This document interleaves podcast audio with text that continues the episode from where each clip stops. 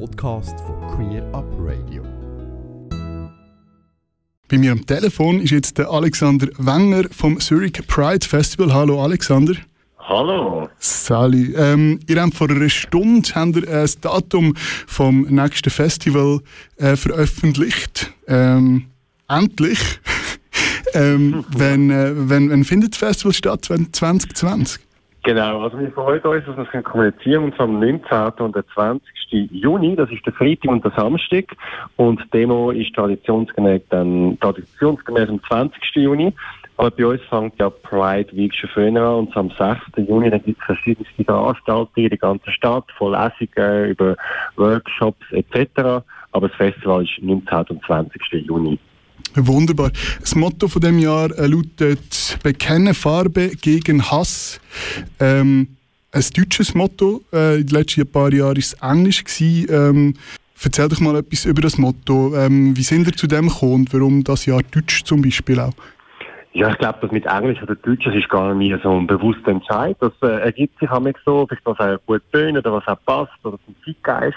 Wir wollen einfach mit dem Motto bekennen Farbe gegen Hass, wie den Leuten Mut machen, dass man soll zu sich stehen und dass man sich auch einsetzen soll.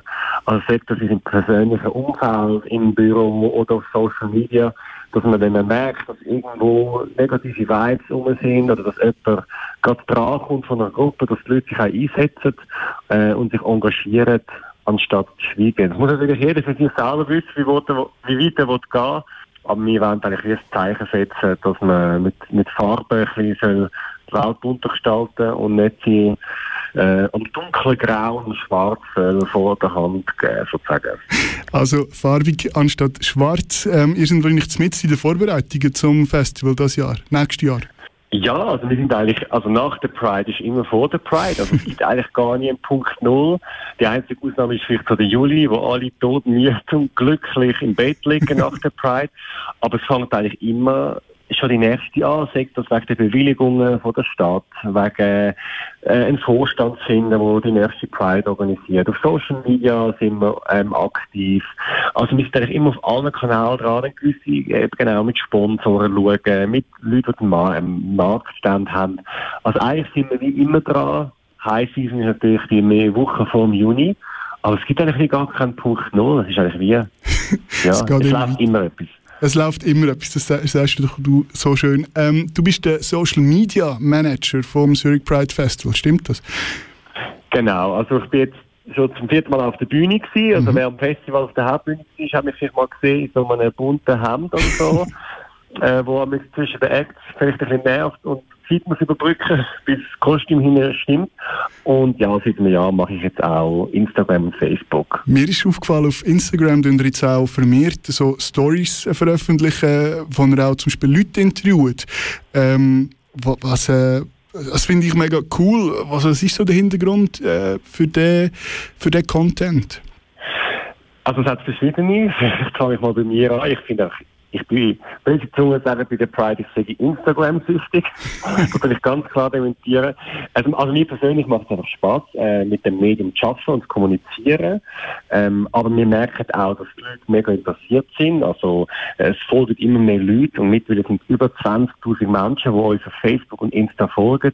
Und wir wollen, äh, eigentlich hätten wir nur das Datum zum Kommunizieren, sich ein paar Sicherheitshinweise oder so im Juni.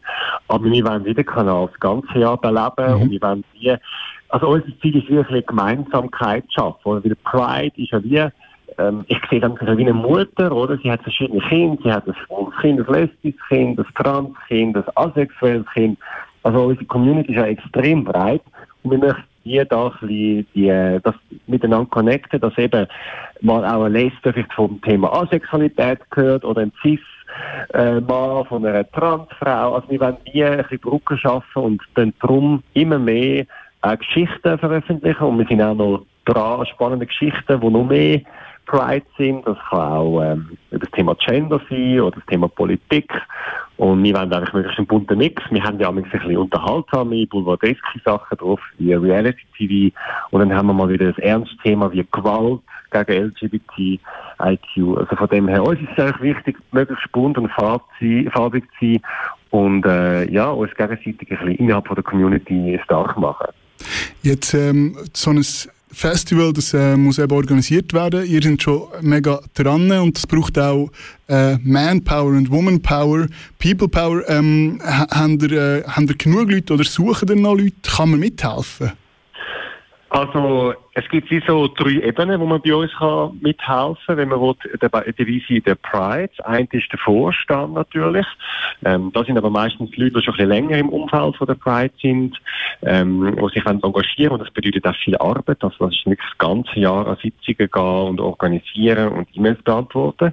Dann gibt es OK, also das Organisationskomitee, da kommt es darauf an, wo man ist. Also zum Beispiel die beim Catering, die haben natürlich eher, eher kurz vor der Pride etwas damit zu tun. Oder das Booking von den Künstlern ist das ganze Jahr durch wiederum im Gegensatz. Ähm, es kommt immer darauf an, was man Lust hat. Dort kann man immer sich bewerben. Also zum Beispiel ist man gut in der Buchhaltung, dann wäre vielleicht Finanzen etwas. Wenn man dort gerne organisieren, vielleicht eher im Festivalteam etwas.